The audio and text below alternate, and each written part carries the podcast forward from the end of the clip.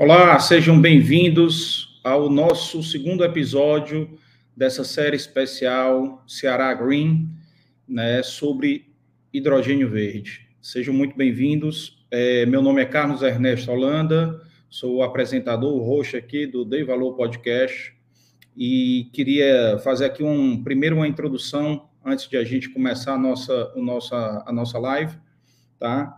É, primeiramente, é, pedir para as pessoas que estiverem assistindo né, o nosso episódio de hoje que, por favor, se inscrevam no canal para vocês ficarem sabendo quando o podcast entrar de novo ao ar. Nós vamos ter um outro episódio, terceiro episódio dessa série especial na sexta-feira, tá? Com um, um outro convidado especial.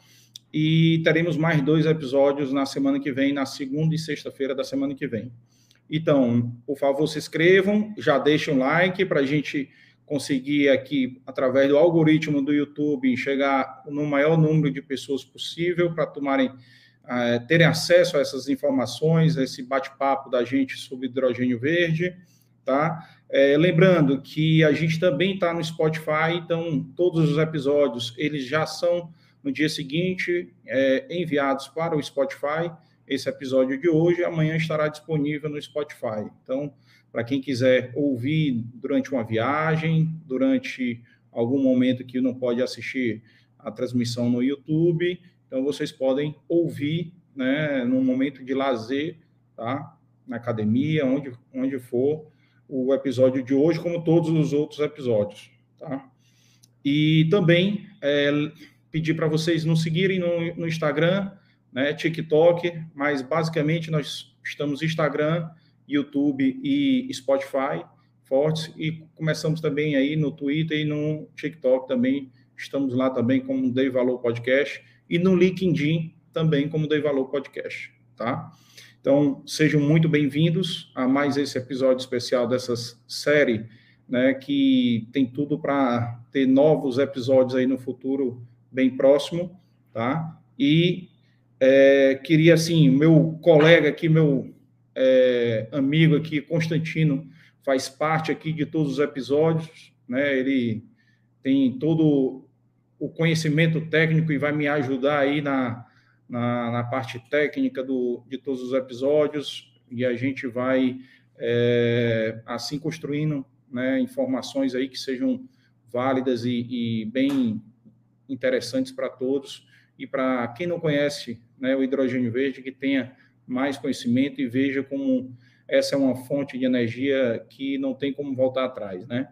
Então, essa série especial, nós vamos, é, hoje, sexta-feira foi o nosso primeiro episódio com o Luiz Eugênio Pontes, já está disponível aí no YouTube, está disponível no Spotify, e eu queria só falar para vocês que nós dividimos aqui para ficar dentro de uma hora, é, essa introdução inicial, essa minha apresentação de cinco minutos. Depois eu vou passar para o Constantino fazer as considerações iniciais dele é, num tempo de até 10 minutos. E depois iremos passar para o nosso convidado, né, o Carlos Peixoto, para ele fazer uma apresentação, uma explanação dele num tempo de 25 minutos. E depois nós iremos abrir 20 minutos para um bate-bola de perguntas perguntas pelo chat aí no YouTube que vocês vão poder fazer, tá? Então fiquem à vontade. Quem quiser fazer qualquer questionamento para o Constantino, para o Carlos Peixoto, então vocês podem fazer aí no chat que a gente vai selecionando aqui as perguntas e no final nós vamos passar as perguntas nos últimos 20 minutos, né, para o Carlos e o Constantino poderem responder é, a maior quantidade de dúvidas possível que vocês tenham, tá? Ao longo do, do, do episódio aí, do, do bate-papo, eu vou estar tá já fazendo a seleção das perguntas de quem for fazendo aí no chat, tá bom? Então, muito obrigado a todos, muito obrigado à audiência. Não se esqueçam de deixar aí o se inscrever e deixar o like nesse vídeo, né? Para a gente conseguir aí, através desse algoritmo do YouTube, chegar no maior número de pessoas possível. E agora eu queria passar aí para o meu amigo Constantino para fazer aí as considerações deles iniciais aí para que a gente possa bater esse papo bacana aí hoje com o Carlos Peixoto, tá bom? Constantino, está com você. Um abraço. Excelente. Carlos, muito obrigado, um grande abraço, né? parabéns pela é, sempre importante e cheia de informações de grande valor. Né? Essa iniciativa realmente ela, ela agrega valor e ela permite que não apenas né, o público, vamos dizer assim, cearense, brasileiro, eh, enfim, de todo mundo possa conhecer essa realidade e esse momento que o mundo está vivendo. Eu vou colocar uma observação, na verdade, fazer uma introdução para dizer que por que o Ceará? O Ceará ele realmente ele vem se organizando há mais de 30 anos, essa é uma realidade. Entra partido e sai partido, assumindo o governo do Estado, e a gente consegue manter uma continuidade administrativa e com programas sempre de longo prazo, ou seja, uma visão de planejamento de longo prazo. Isso faz toda a diferença, né? toda a diferença. E é o caso do Ceará. Então, eu gostaria de salientar que, na verdade, quando nós é, é, é, é fazemos e somos vistos, né, basicamente por todo mundo, né, pelos grandes investidores, é porque o Ceará realmente fez um dever de casa importante se nós nos reportarmos, há pouco tempo atrás, no ano passado, nós estivemos na COP26. Mas estar na COP26 é algo que foi precedido de uma série de acordos. Acordos aos quais o Estado do Ceará aderiu. E isso é muito importante de ser falado. Porque nós aderimos praticamente a todos os protocolos é, relativos ao Acordo de Paris que é um acordo que visa conter as grandes é, é, é, mudanças climáticas indesejáveis. O Ceará, no ano passado, ele aderiu ao Race to Zero. Tá? O Race to Zero é uma, é, é uma adesão na qual aqueles que se comprometem eles buscam realmente eliminar as emissões de carbono no seu território nós aderimos à Under Two Coalition, que é uma coalizão de vários países também com o mesmo sentido, ao ESG, que são os princípios de sustentabilidade e governança que hoje são valorizados por, pela maioria dos investidores quando vêm aqui buscar algo para realmente eh, investir, uma oportunidade de negócio.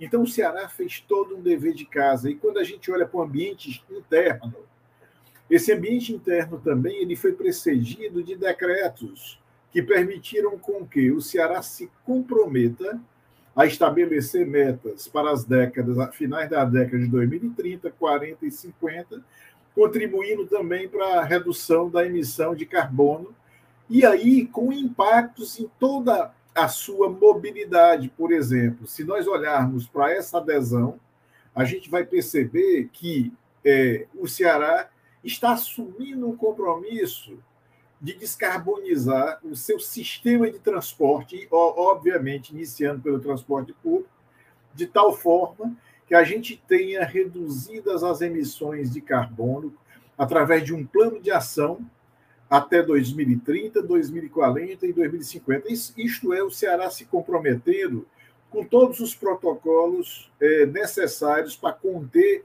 as drásticas, vamos dizer assim, mudanças climáticas que tanto afetam a Terra, o seu clima e as formas como, por exemplo, as, as os eventos, vamos dizer assim, é, é, é, climáticos, eles vão ocorrendo.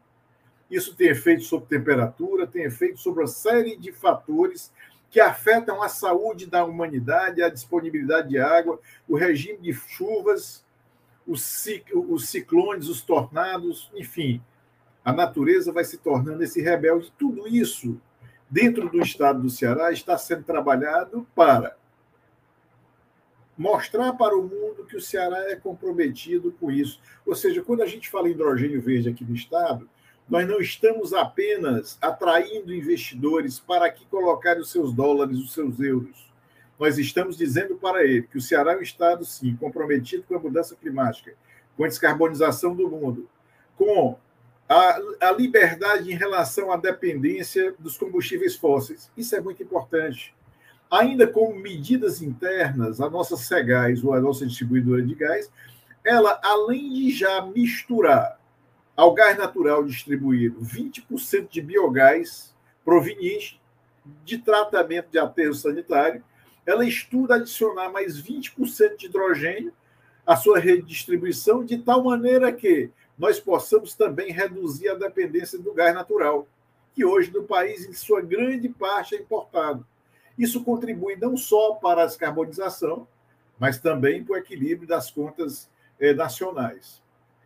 Então, o Ceará ele está dando todos os passos necessários para que nós tenhamos aqui um programa sustentável, acreditado, e que isso possa atrair principalmente aqueles investidores do primeiro mundo que aqui confiam na gestão do Estado.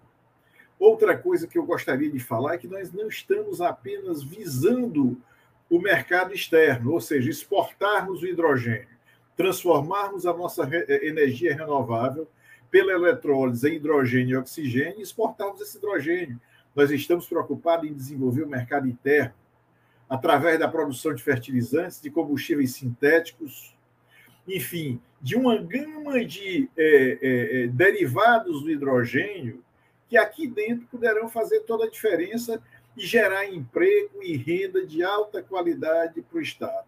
Então, é dentro desse contexto que nós estamos atraindo investidores para as plantas de hidrogênio verde e já atraímos atenção hoje de 16 empresas que são signatárias de memorandos de entendimento com o governo do Estado. E no curto prazo, eu me refiro a mais 30 dias, nós teremos mais quatro empresas, totalizando 20 MOUs. Isso posto, é, a gente poderia aqui falar em números estratosféricos, eu não vou falar disso, mas eu diria para vocês que, mesmo que apenas parte desses projetos se concretizem, esses projetos concretizados poderão mudar a realidade socioeconômica do estado do Ceará. Então, Carlos Holanda e, e, e Carlos Peixoto, né, eu parabenizo essa iniciativa e parabenizo também o meu amigo Carlos Peixoto por essa iniciativa de investir no estado do Ceará, acreditar nesse projeto e contribuir com a descarbonização mundial. Então, Carlos, muito obrigado. Que bom, Constantino. E, e, lembrando aí que esses assuntos que você falou dos volumes financeiros, nós tratamos na live de sexta-feira, né? Então, quem tiver interesse em, ou curiosidade aí sobre essa questão financeira, nós tratamos sexta-feira na live com o Luiz Pontes, que foi, a, o, que foi o Luiz Eugênio Pontes, que foi a nossa primeira live, né, dessa série especial. É, mas, resumidamente, é assim, são valores realmente estratosféricos e que a gente espera, né, Constantino, que fique pelo menos 10% né, desse valor, desse valor fique, seja realizado, né? Se for realizado, já é muito bom para a economia cearense. Mas, é... diga aí, Constantino. Não, eu ia apenas dizer o seguinte, né? Eu acho que é, é, não, não custa né, a gente realmente colocar aqui quem é Carlos Peixoto, né? E o Carlos, além de ser amigo, além de ser um investidor, além de ser um integrador de projetos, ele hoje é o cofundador e o CEO da H2L. Ou seja, a H2L ela atua no, no segmento de energia de baixo carbono. Ele é bacharel em ciências contábeis pela Fundação Visconde de Cairu, em Salvador, especialista em finanças pela Universidade de Los, de Los Angeles, em Bogotá, especialista em gestão de projetos pelo FGV, Rio de Janeiro. Atuou por mais de 25 anos como executivo internacional da empresa Fortune 500 no negócio de serviços de petróleo e gás, com vários mandatos no Oriente Médio, Ásia Central e Sudeste, bem como América Latina. Consultor em gestão empresarial desde 2010, atuando em planejamento estratégico, desenvolvimento de negócios controles internos, negociações, compliance e interim management. Atualmente é presidente do Comitê de Óleo e Gás e membro do Comitê de Energias Renováveis da Câmara Britânica do Brasil. Carlos, eu fiz questão de ressaltar o currículo de um amigo e investidor do Ceará, porque realmente ele hoje, aqui dentro do Estado, desenvolve um projeto bastante importante. Muito obrigado e, Carlos, eu passo novamente a palavra para ti. Você já fez a apresentação dele, vamos passar diretamente para ele, Constantino, porque você fez já, já a apresentação que, que eu iria fazer, você já fez, óbvio, já ganhamos tempo, já ganhamos tempo. Então, passar a palavra aí para o Carlos Peixoto, seja muito bem-vindo ao Dei Valor Podcast. Você está em casa aqui, certo? Já, já conversamos aí, já temos algumas coincidências aí, né? A gente bateu um papo hoje à tarde aí. E aqui no Ceará, viu, Carlos Peixoto, a gente costuma dizer, costuma dizer que Fortaleza é um ovo de codorna, certo? Que todo mundo se conhece, entendeu? E aí a gente teve uma feliz coincidência aí, você aí no Rio de Janeiro e eu aqui, né? Você está com a palavra, seja bem-vindo, amigo.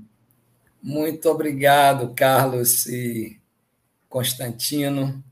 Muito obrigado ao, ao Ceará. É, eu comentava com o Carlos que meu pai é cearense. Né? Está lá no, no outro lado da vida, mas é cearense.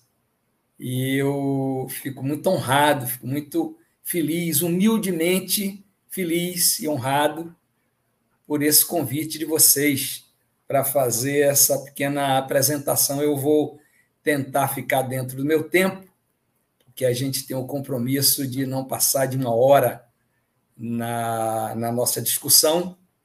E quero agradecer também ao Constantino por essa, por essa introdução maravilhosa. O Ceará nos recebeu de braços abertos, como não poderia se deixar de ser. Eu, como nordestino, fico muito contente de a gente ter a oportunidade de encaminhar é, é, é, é soluções, tentar apresentar soluções dentro desse projeto maravilhoso que o povo do Ceará, capitaneado pelo governo, capitaneado pela FIEC, pela Universidade Federal do Ceará e pela comunidade em geral, né?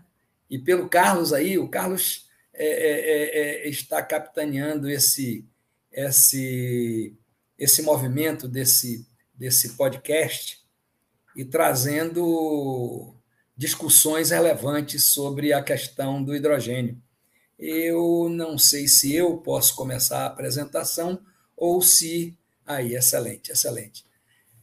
A ideia aqui é a gente bater um papo e eu preparei uma guia, uma guia sem muitos é, é, bells and whistles, né, como se diz, é, para a gente guiar essa conversa de 20, 25 minutos.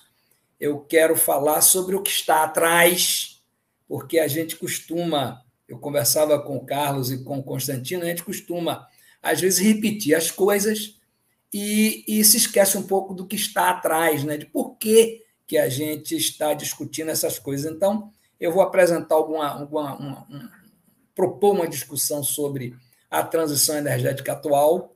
Eu falo atual porque nós, como humanidade, já enfrentamos diversas é, transições energéticas e, possivelmente, se conseguirmos sobreviver é, durante mais tempo, enfrentaremos outras transições energéticas. Vou falar um bocadinho aí sobre essa questão da economia do hidrogênio, é, da, da, transformação geopolítica que se tem discutido que isso, que, que isso vai resultar, e, e, como é que a nossa pequena empresa é, se insere nesse cenário. Né? Aí eu vou começar a passar aqui, já consegui. Né? Como é que nós chegamos até aqui? É, eu, eu peguei da internet esse, essa, essa construção feita pelos cientistas do SCP, é, é, mostrando a evolução geológica da Terra. Né? E, e a Terra enfrentou é, é, é, é grandes aquecimentos e grandes períodos glaciais durante todos esses bilhões, milhões, bilhões de anos que nós que é a saga do planeta Terra, né? E, e, e, é bom a gente é bom a gente colocar as coisas como elas são. Nós não estamos preocupados com o planeta em si. Nós estamos preocupados com a nossa sobrevivência sobre o planeta, porque o planeta vai ficar aí. O planeta já existia antes que a nossa espécie se transformasse na espécie dominante. Alguns até dizem, meu sócio diz que a, espécie dominante não somos nós, são as bactérias, são os vírus. Mas nós, como, como, como autodenominadas espécie dominante é, da Terra, é, é, podemos, podemos não sobreviver à Terra, mas a Terra estará aí durante bilhões de anos mais. Né? Há 11 milhões de anos, a gente começa o período chamado Holoceno. Isso eu aprendi com meu sócio, Márcio, Márcio Cataldo, que é cientista dessa área. E aí a, a temperatura se estabilizou mais ou menos. E, e já provocou umas grandes, grandes transformações no planeta e da vida do planeta. Aí os seres humanos que viviam aqui naquela época deixaram de ser nômades, viviam coletando, coletando fruta, coletando sementes e caçando animais, caçando e, e, e, passou a viver em cidade, começou a se juntar em cidades. Aí começa a domesticar planta, começa a domesticar animal, Aí inventa roda, alavanca, começa a fazer construções, em vez de morar em caverna, desenvolver ferramentas, e a coisa vai evoluindo, evoluindo, moinho de vento, moinho de água, começa a usar tração animal para ajudar a fazer as coisas, porque no começo era, era cada um se virando, ou até escravizando outros seres humanos para poder, poder trabalhar para eles.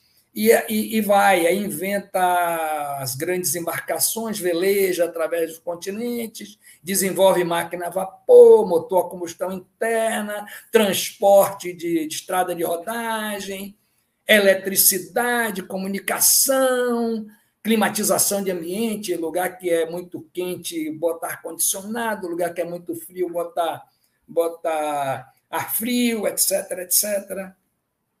E isso, meu amigo,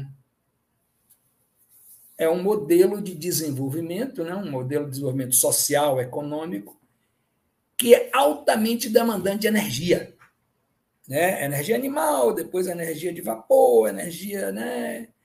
E aí, como as populações começam a crescer, tinha que alimentar essa gente toda, né? começa a desenvolver tecnologia de, de, de fertilizante, de tratamento da terra, tratores, etc., etc., e passa rapidamente da eletrificação para os combustíveis fósseis. E isso se deu por causa de uma premência do desenvolvimento, mas também pela questão da industrialização rápida. E aí privilegia energia mais barata. Aí cai no carvão, com a revolução, a primeira revolução industrial, e cai no, nos combustíveis fósseis. Por quê? Porque era preciso maximizar o retorno do investimento.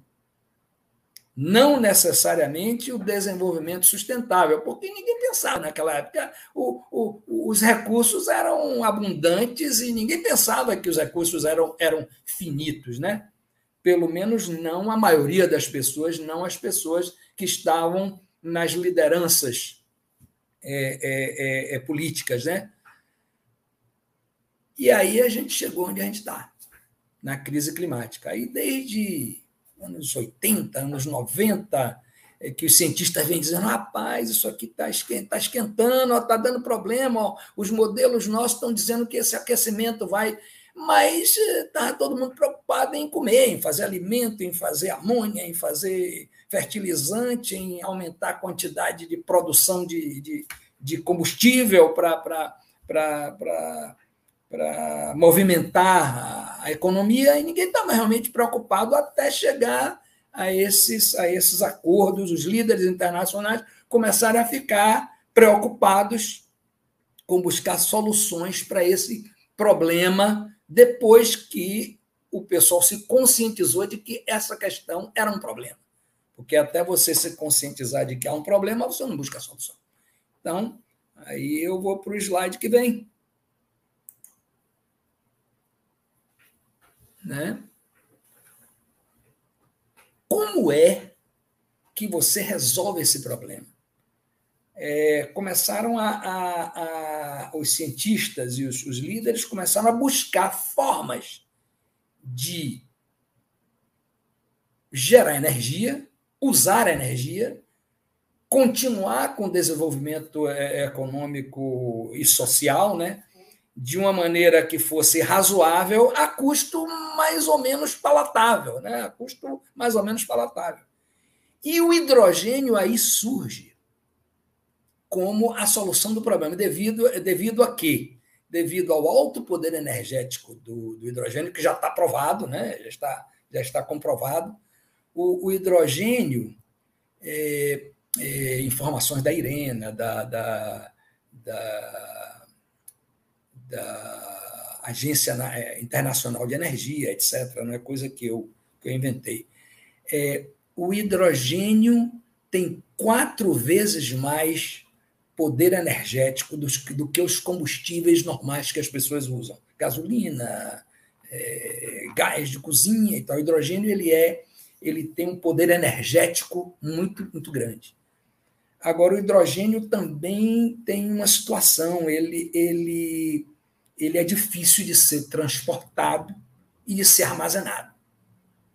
Aí o cientista começa a trabalhar, as pesquisas começam a desenvolver formas de produzir o hidrogênio, formas de produzir hidrogênio de uma maneira mais barata, razoavelmente barata, formas de transportar o hidrogênio e de usar o, hidrogênio, o poder do hidrogênio como, como, como, como energético. Aí você pensa e diz assim, é, mas o hidrogênio hoje é Hoje, como é produzido o hidrogênio? Aí você diz é produzido do combustível fóssil, do, do gás, do metano. Do, aí você diz, ah, rapaz. E aí é barato? É, é barato, é um dólar e pouquinho. Agora deve estar até mais, porque o, o, o com essa crise é, do leste europeu subiu, subiram os preços. O, o, o hidrogênio hoje é tirado maiormente, 90 e tantos por cento do hidrogênio, é, é, é, é obtido através da reforma a vapor do gás natural.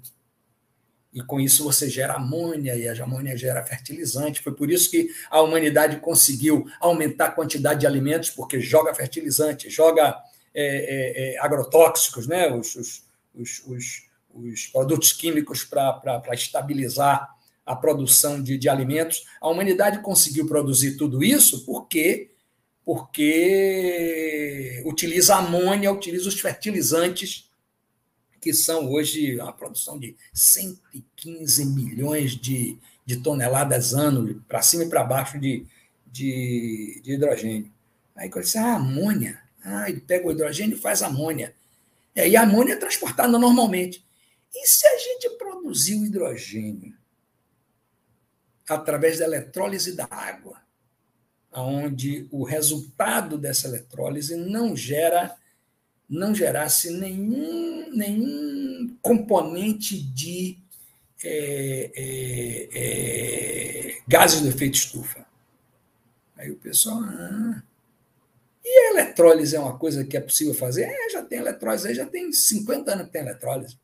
E tem até umas outras, umas outras é, tecnologias aí que fazem a eletrólise ficar até mais fácil. Né? Você pode usar é, é, energia renovável do vento, da, da, energia solar, da energia hidráulica, e você produz o hidrogênio separando as moléculas da água, né? H2O separa, pega esse, esse, esse H aí e misturando com, processando com o nitrogênio, do jeito que todo mundo já faz para gerar amônia, você gera uma amônia só com amônia limpa agora. Ah, mas é mais caro? É mais caro. Está mais caro, mas se você abaixar o custo, se você investir em melhoria da produção dos, dos eletrolisadores, se você baixar o custo de produção através de escala da produção da energia elétrica, você consegue aí num prazo determinado fazer que isso fique com preço razoável. Aí vem alguém e diz: olha, cuidado. O imperativo não é um imperativo econômico no momento. O imperativo é o imperativo da descarbonização. Se nós não tomarmos alguma providência com relação à quantidade de CO2 e outros gases do efeito estufa que são jogados na natureza, nós não estaremos aqui para, dar tempo para baixar, esse custo. Aí as pessoas disseram: tá bom. Então, quem hoje emitir eh, CO2 e outros gases de efeito estufa teriam que pagar um pouco mais, porque no custo que hoje você tem para é, é, é, fazer hidrogênio, fazer, fabricar hidrogênio, fabricar amônia, gerar hidrogênio, gerar amônia, não está incluído o custo de jogar esses, é, esses é, gases do efeito estufa na natureza. Criou-se um mecanismo chamado certificado de carbono, que custa dinheiro. Ah, rapaz, é isso aí vai fazer com que tenha o equalizador. Lembram vocês de quando a gente ia no supermercado e ninguém sabia qual era o conteúdo energético, o conteúdo alimentício, os problemas que existiam nos produtos que a gente estava comprando? Quem é que vai hoje num supermercado e não vê no rótulo todas aquelas instruções, todo o, conteúdo energético que tem, quantas calorias tem? Quem pode imaginar que hoje você vai no supermercado e e vai comprar um produto sem, sem conhecer os detalhes do produto. Se contém é, pasta de amendoim, se contém é, glúten, é, etc, etc, etc. Isso custa dinheiro. Isso foram exigências que a sociedade fez, através de estudos científicos, através de regulação, para que os produtos pudessem ser mais saudáveis. Então, o que é que vai acontecer hoje? Está já acontecendo e vai acontecer em maior medida. Aquelas, aquela produção, aqueles produtos que forem resultado de processos que gerem gases de efeito estufa serão mais caros, o que vai equalizar, em muito pouco tempo, vai equalizar a questão do preço, a diferença de preço que existe entre o hidrogênio de baixo carbono. Eu procuro não utilizar muito a expressão verde ou, ou azul e tal, porque está havendo uma discussão internacional de quantidade de gases do efeito estufa no processo de produção do hidrogênio. Haverá alguns hidrogênios que serão quase 100% limpos, que hoje é o que chamam verde. Haverá hidrogênios que são um pouco menos limpos, hoje chama hidrogênio azul, porque aproveita o processo de produção e captura o carbono, etc, etc.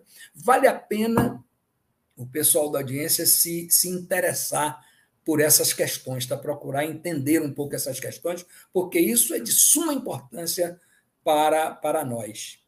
Mudando agora um pouco o foco, você vê que as nações do, do, do, do hemisfério norte estão fazendo o que sempre fizeram.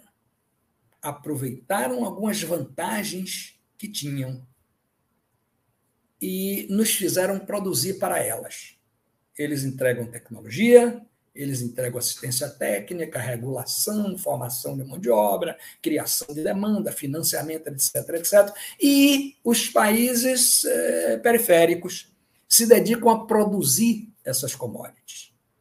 No, a minha alegria é que, no caso do Brasil, no caso do Brasil, o Brasil já vem investindo em tecnologia do hidrogênio já tem pelo menos 15, 20 anos. O Brasil já tem universidades, professores, doutores que vêm trabalhando, é, instituições, a EPE, o Ministério da Minas e Energia, Ministério de Ciência e Tecnologia, algumas universidades, centros de tecnologia, para que nós utilizemos essas tecnologias para melhorar a nossa capacidade de agregar valor aos nossos exportáveis. O, o, o Constantino se referia a isso. Que tal se, em vez de exportar hidrogênio verde, a gente exporte uma parte, mas a gente utilize esse hidrogênio, uma parte desse hidrogênio, para melhorar a qualidade do, do, do, minério de ferro que a gente produz, por exemplo. Tem um processo chamado DRI, né?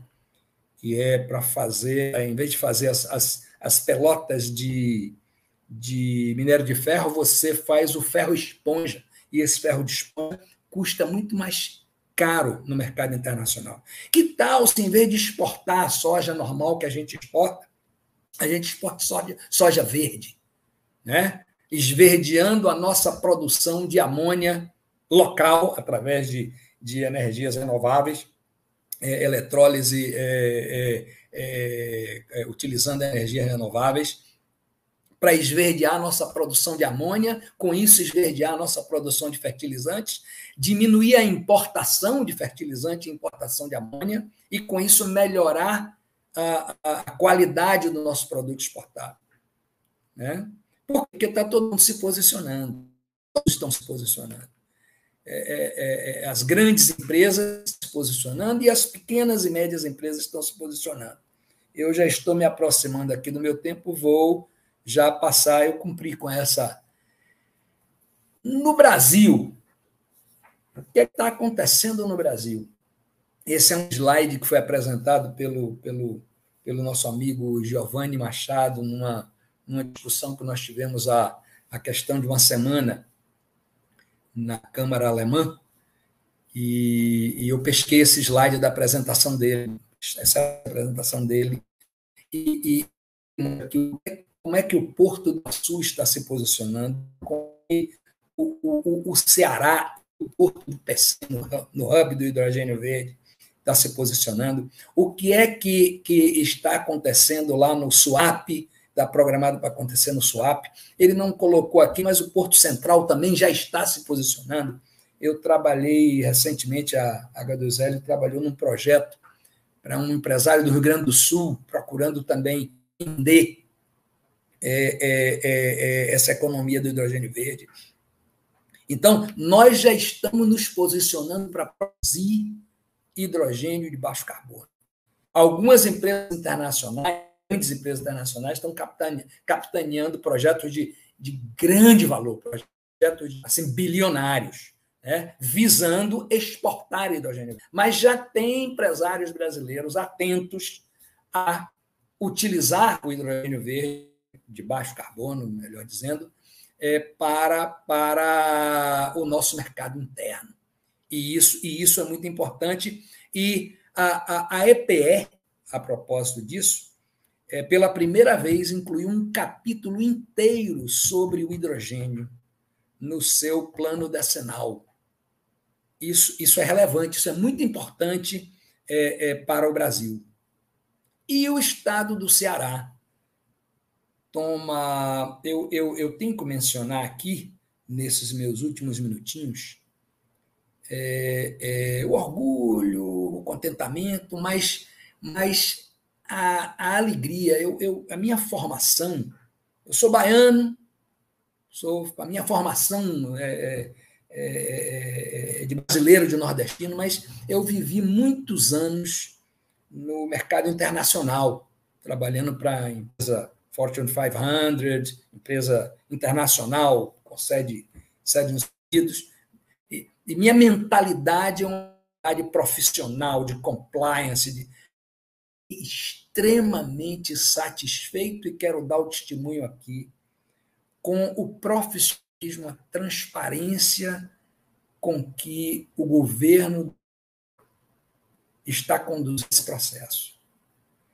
Olha, olha, é, é, é para ser copiado, tá? é para ser, é ser colocado, divulgado a forma competente, profissional, mas transparente com que as coisas estão se dando é, no Ceará. A, a, a, forma concatenada como o governo, essa secretaria, as, o, a FIEC, né?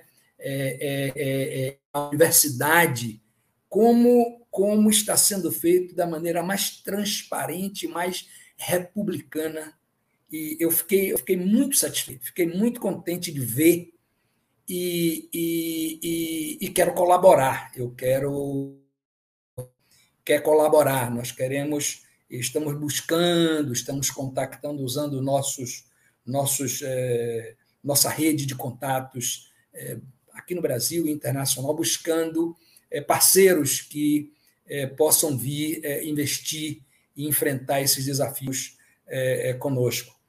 É, quero, quero agora agradecer, a gente vai abrir para perguntas e para observações e comentários, é, mas eu quero, antes de tudo, agradecer ao Carlos e ao Dei Valor Podcast por essa oportunidade.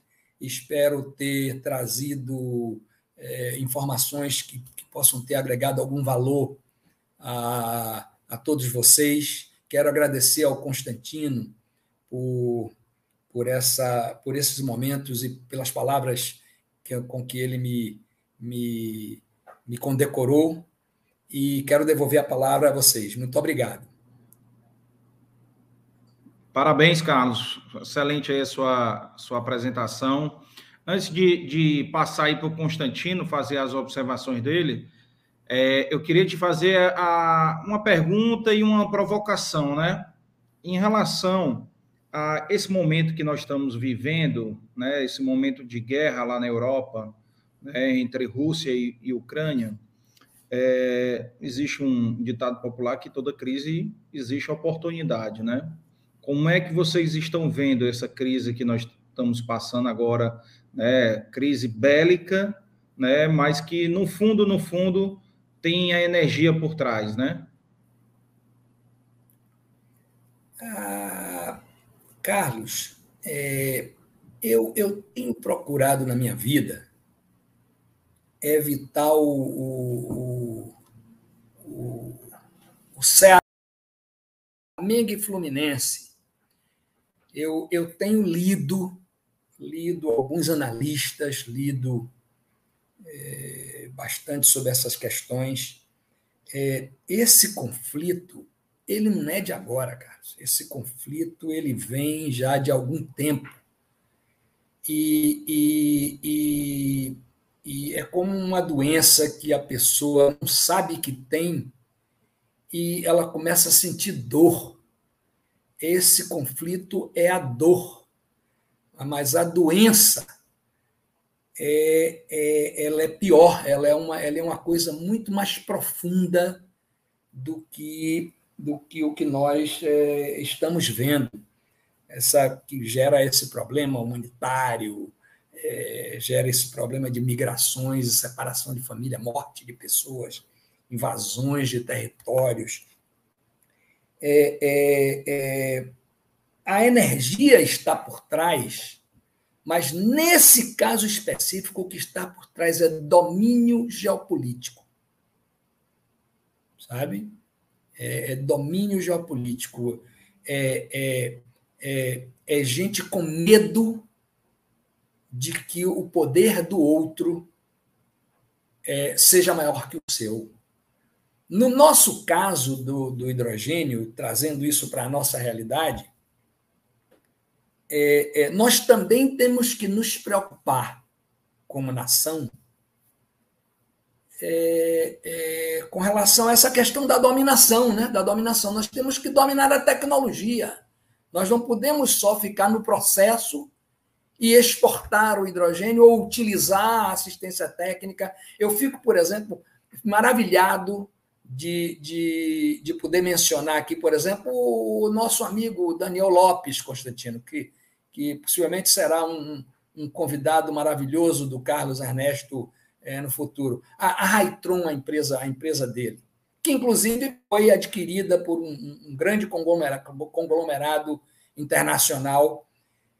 Esse pessoal, o, o, o, o Daniel e os, e os, os, os parceiros, os, os sócios dele, desenvolveram tecnologia de gases no Brasil desenvolveram tecnologia de geração de hidrogênio é, é, é, é com tecnologia de, de alto impacto é, positivo é, nessa questão.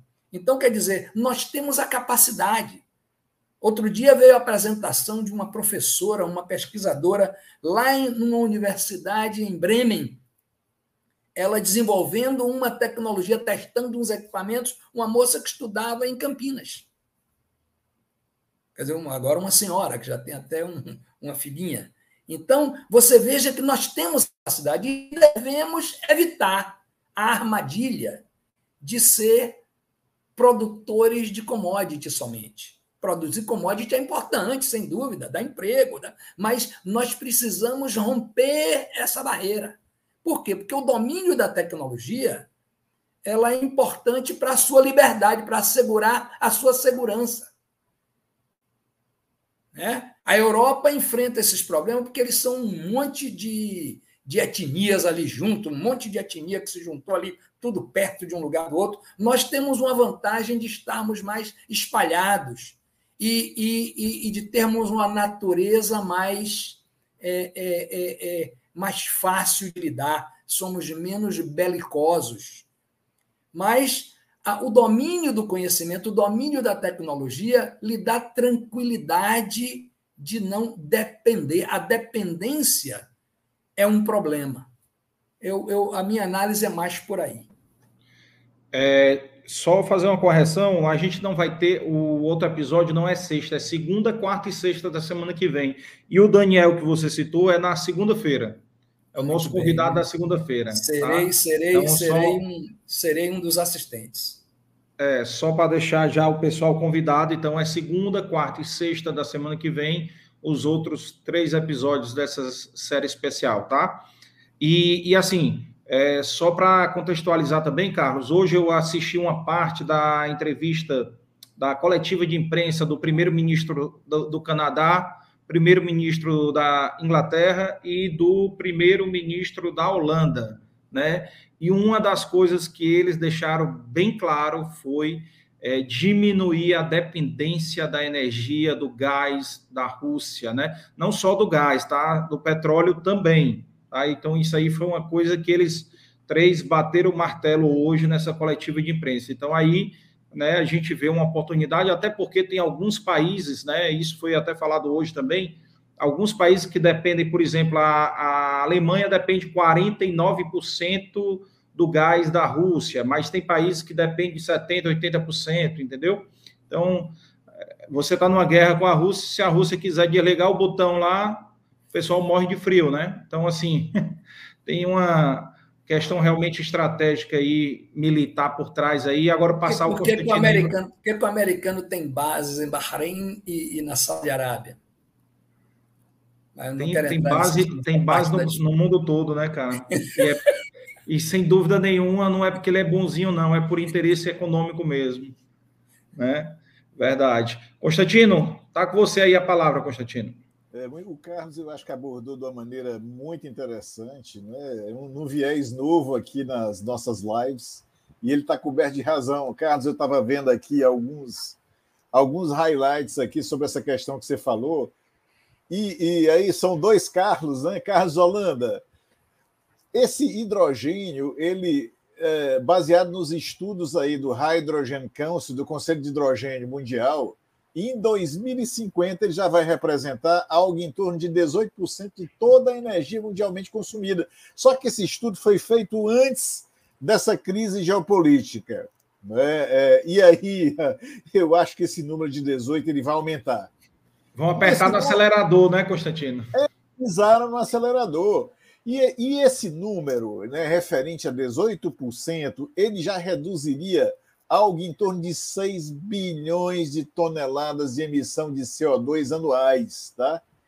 Eliminando o que além do CO2? Os poluentes como dióxido de enxofre, óxido de nitrogênio, materiais particulados, reduzindo o nível de ruído nas cidades e, além disso, reduzindo e muitos problemas respiratórios, ou seja, bilhões de dólares gastos anualmente em saúde seriam economizados né? e a saúde do homem agradece. Né? Então, esse viés do nosso programa de hoje, voltado para a área ambiental, mostra a contribuição do hidrogênio.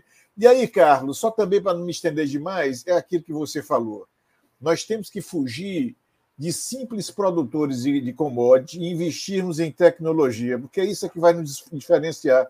E é por isso que eu tenho conversado aqui com o secretário Maia, e ele tem dado todo apoio, a secretária Rosiane também, e os esforços que nós estamos fazendo estão se desdobrando. Eu não estou interessado só em produzir hidrogênio para exportar, ou até mesmo apenas para ser utilizado no mercado interno como combustível. Não.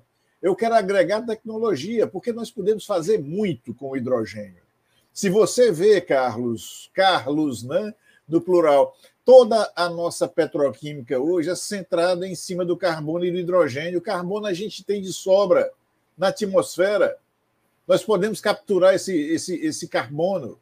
E o hidrogênio está aí, produzido através da eletrólise da água com energias renováveis.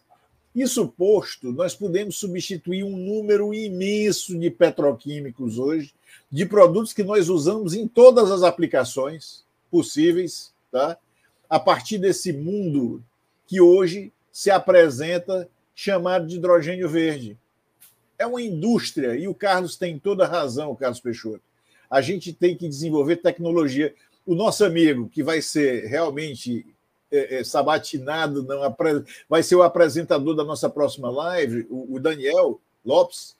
O Daniel é um exemplo não é? dessa criatividade, dessa capacidade de luta, de criatividade, de pesquisa do brasileiro e do homem nordestino também. Ele acreditou. Então, nós vamos ter a oportunidade de ouvi-lo, mas eu queria, Carlos Peixoto, te agradecer por esse viés que você trouxe para a gente, que dá, deu a oportunidade da gente abordar essa outra face dessa indústria ou dessa economia nova que se inicia agora.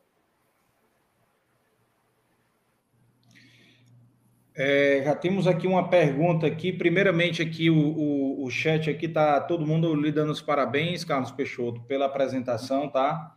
E aí eu quero já emendar aqui na pergunta do Richard Taylor, certo? Que ele pergunta qual a sua opinião, né? Como o hidrogênio poderia estar desenvolvendo novos setores de negócios e gerando emprego aqui, né? O, agradeço a pergunta do, do Richard.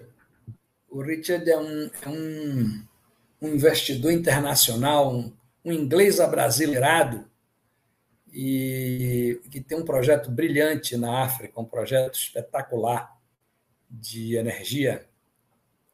E eu agradeço a pergunta.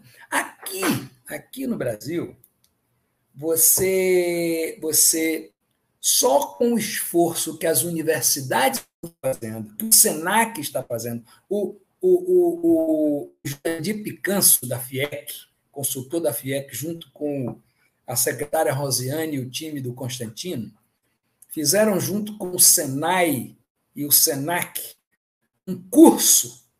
A questão de seis meses abriram a inscrição, pensando que iam ter quantas, é, Constantino? 250 na primeira semana, duas mil, Richard. Então, a, a, a, a, a, vontade de aprender das pessoas e a vontade de ensinar que as universidades estão tendo, que os nossos doutores, mestres estão tendo, e as oportunidades de trabalho que essa economia abre para as pessoas, por exemplo, os parques solares. Os parques solares não são grande, grandes absorvedores de mão de obra no seu período de, de operação, mas no seu período de construção são grandes absorvedores de mão de obra. Começando por mão de obra de, de menor, de, de mais baixa qualificação. Mas essas pessoas, ao entrarem nesse mercado, seguramente migrarão para, para, para, para, para segmentos de, de, maior, de maior valor agregado vão começar a aprender a ser técnicos é, eletricistas, técnicos de manutenção de, de, de, de, de equipamentos, de substituição de equipamentos, de limpeza de equipamentos. Vão começar a se interessar em entrar nas escolas técnicas. Quer dizer, na minha visão, a, a, a, a capacidade dessa economia de gerar empregos para as pessoas, empregos de melhor qualidade, melhor qualidade não apenas em termos de, de, de, remuneração, mas melhor qualidade em termos de realização das pessoas por aprenderem coisas novas, coisas de maior, maior valor, no, no solar, no eólico, no eólico offshore, técnicos, gente que vai migrar da indústria de, de óleo e gás, por exemplo. Né? É, é pesquisa, é, é, é, é, construções aí no Porto do Pecém, por exemplo, você tem projetos que vão demorar dois, três anos é, é, em gestação, a, a quantidade de mão de obra que você vai assumir. O Eugênio falava semana passada da, da, da, da, da construção civil, já está começando a ter um, um, uma alteração no perfil da construção civil no, no estado do Ceará, porque.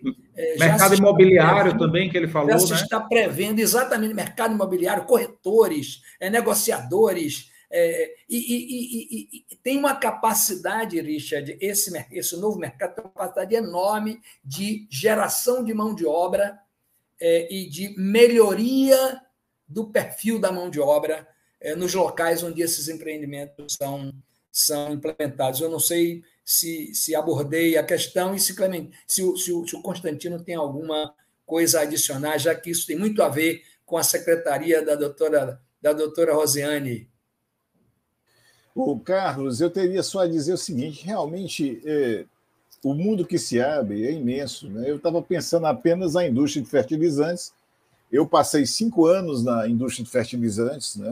É, comandando as fábricas aí da Petrobras de amônia e ureia, lá em Sergipe, na Bahia, e o Brasil hoje é altamente importador. Né? Se nós vermos aqui o passado recente, há uma semana, duas atrás, o nosso presidente foi lá em Moscou para tentar manter o suprimento de lubrificantes, o, o, perdão, de fertilizantes para o país. Então se abre uma senhora oportunidade, né? e realmente essa estratégia de nós transformarmos o hub de hidrogênio do Ceará também no hub de fertilizantes é algo extremamente concreto. Porque nós podemos ter, na única ZPE em operação no país, uma produção a baixíssimo custo de amônia verde para o mercado de fertilizantes, reduzindo a nossa independência. Né? E também, da mesma forma, se a gente pensar bem, Hoje a nossa malha de gasodutos ela é totalmente integrada e ela depende em grande parte da importação de gás da Bolívia e gás importado de outros lugares. Eu fico imaginando se nós pudéssemos injetar uma mistura, um mix grande de hidrogênio nesses gasodutos e nos livrarmos de uma boa parte dessa conta de importação que o Brasil tem hoje. Eu acho que se abre um sem número de oportunidades, é como você falou, não é apenas a, a qualidade do ponto de vista financeiro do, dos empregos, mas algo que gere conhecimento, que agregue conhecimento e satisfação para o trabalhador brasileiro. Isso é verdade para o Brasil todo, não apenas para o Ceará. Então era isso que eu tinha que acrescentar. Só, só fazer uma observação aqui, Carlos e, e Constantino também, e deixar aqui o, o registro da gente de deixar os parabéns né, pela atuação da Federação das Indústrias do Estado do Ceará, que está tendo um, um, papel fortíssimo e, e bem presente né, nesse, nesse tema, né, nessa temática, junto com a UFC né, e o governo do Estado também. Né? Então, assim, deixar bem claro que, que esse papel é importantíssimo e eu acho que não vai ser só um produtor, Constantino, eu espero que não seja só um hub de de, de amônia, ou seja um hub de N produtos, né? Que a gente possa, um hub de desenvolvimento econômico, na verdade, da cadeia, né? Então, que tenha outros setores que possam vir, né? E o Estado do Ceará, eu acho que ele está muito propenso a isso. E o que a gente espera também é que os empreendedores, os empresários, as empresas que venham, encontrem né, aqui um ambiente seguro para o investimento, né? que eles tenham realmente uma, uma, uma certeza do que eles estão chegando, aonde eles estão vindo e que não vai mudar a regra durante o jogo, né? Que não crie é, impostos, né? Porque o, o, o, os governantes têm um, um, um, pequeno problema de ver um negócio dando certo e já, ah, opa, vamos taxar, né?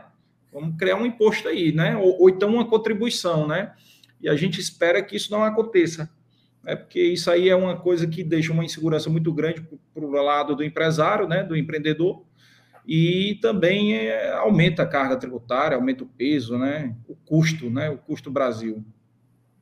Carlos, não tem sido essa a impressão, eu, eu como empresário, como consultor, não tem sido essa a impressão que eu tenho tido nas no minhas setor. interações com, com o seu Estado, com é, é, é, as minhas impressões são as melhores.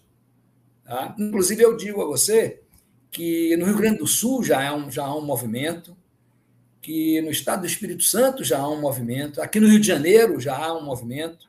Aqui você sabe que tem o, o porto privado, o maior porto privado é, é, é, da América abaixo do, do Canal de Panamá.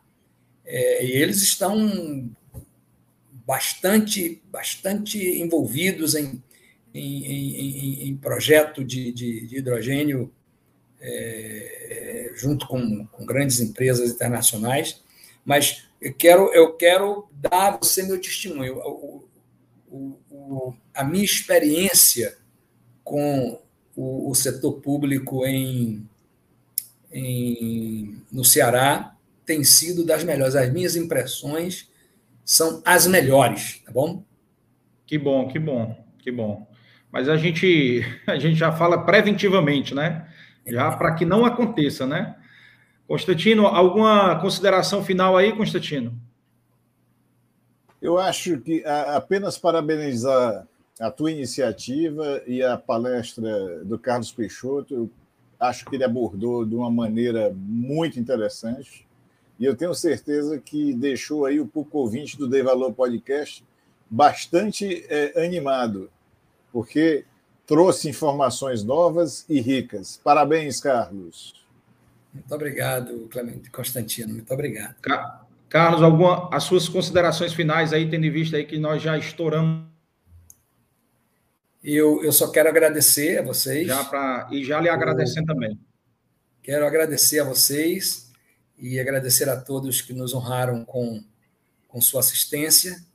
E espero que a gravação fique disponível para que as pessoas possam desfrutar desse nosso, desse nosso encontro e muito obrigado. Bem, é, a gravação vai ficar, certeza, né? Então, vocês podem compartilhar esse conteúdo, encaminhar para os seus grupos de colegas, de amigos, né? De pessoas de, que têm interesse na área. De antemão, eu já queria adiantar aqui para o público que está nos assistindo, né? Os próximos convidados, né? Como a gente já adiantou, vai ser o Daniel, né, da, da Hytron no, no, dia 14, às 19 horas, tá? No dia 16, nós vamos, vamos receber também aqui o Fernando, da Eneva, tá? Estará, aqui com a gente também.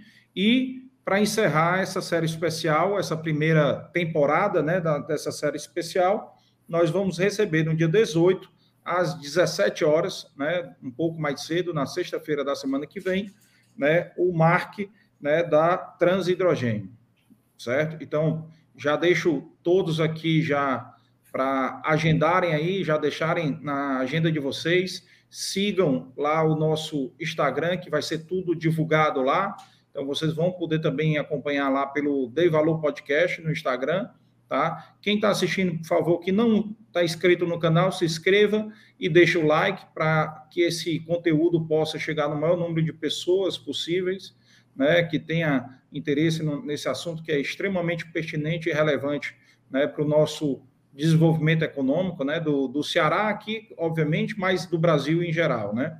E, ó, e a, o que a gente percebe aí nessa crise atual, que vai ser um caminho sem volta, com certeza, e a gente quer também participar dessa onda, né? O Brasil precisa, né, participar dessa onda, tá? Então, eu queria aqui agradecer a todos que participaram, todos que participaram no chat, tá? A gente já chegou no nosso tempo aí, limite aí, mas que todos possam é, compartilhar né, o conteúdo, se inscrever no canal, seguir o nosso Instagram aí para acompanhar as próximas séries e a gente também está desenvolvendo um outro projeto bacana ligado ao hidrogênio verde, que logo, logo a gente vai estar tá divulgando aí para vocês, tá bom?